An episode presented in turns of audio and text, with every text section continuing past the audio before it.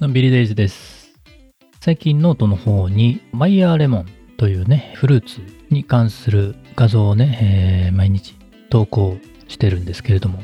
マイヤーレモンと氷砂糖を使って、えーシロップを作る。シロップを作って、そのシロップと炭酸水でレモネードソーダを作ろうという、ね、えそういうの毎日画像を投稿してるんですけれども、またね、えー完成して、えー最後までいったらね、ノートの記事として、えーまとめて投稿しようかなと思ってます。今回ノートのお話なんですが、えーノートの新機能、新しい機能、ちょっと前に、えー公開、使えるようになってたんですけれども、ワンクリックで記事の複製が可能という機能で、定期的にね、えー投稿するタイプの記事がある場合に便利なんじゃないかなと思います。例えば、マガジンで、えー月間とかね、週間とかで同じようなフォーマットで投稿するもの、企画があるとしたらね、えー毎回コピーペーストで、えー過去の記事からコピーして新しい記事にペーストするというやり方だと結構不便で、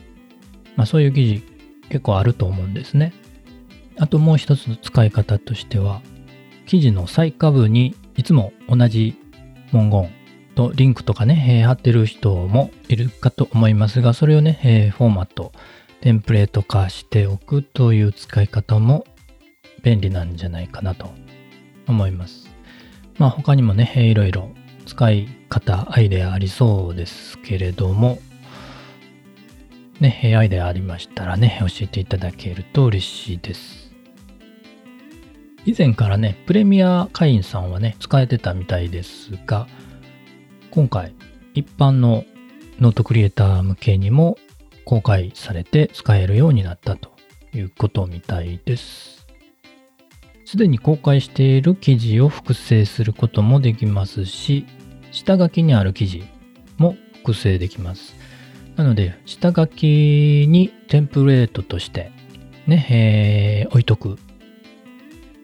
オリジナルのテンプレートを下書きとして準備しておくというやり方が一番いいのかなと思います。まあ前までね、それができるまでは、さっきも言ったように過去の記事からね、コピーペーストしたりするんですけれども、まあ、毎回ね、えー掲載するリンクとかが抜け落ちてることもあったりしてね、えー不便ですし、ちょっと不安な部分もあったんですけれども、そういうところが今回のね、えー記事複製ワンクリックの機能で解消できるんじゃないかと思います。注意点として、えーいくつかあるんですが、複製されない要素があるみたいです。見出し画像、本文中の画像、引用文、添付ファイル、埋め込みリンク、ハッシュタグ、マガジンの設定、これらは複製されないみたいですね。ちょっとやってみたんですけれども、引用の部分、引用が丸ごと消えてしまうみたいですね。そのあたり、ちょっと注意しないといけないかもしれない。あと、埋め込みリンクね。これは、あの、埋め込みが解除されて、リンクだけの状態になって複製されるんで、これはまあ、編集するときに開業すれば、それで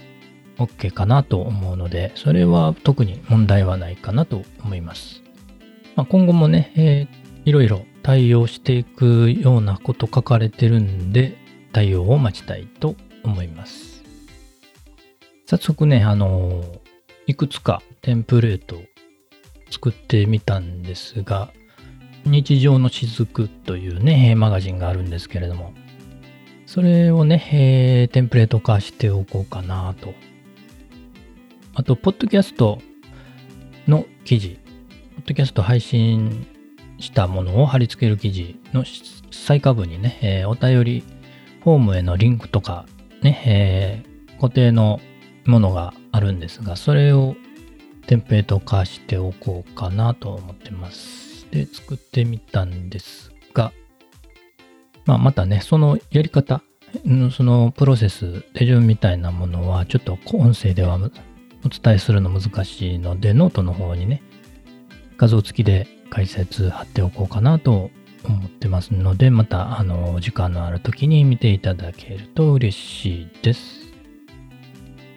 ということで、今回は定期的に投稿するタイプの記事に便利なワンクリックで記事の複製が可能なノートの新機能についてのお話でした。今回の配信が役に立ったという方、今後も聞いてみたいという方はフォローしていただけると嬉しいです。感想やメッセージはお便りフォーム、Twitter、 note のコメントでお待ちしています。今日も元気に楽しく、のんびりデイズでした。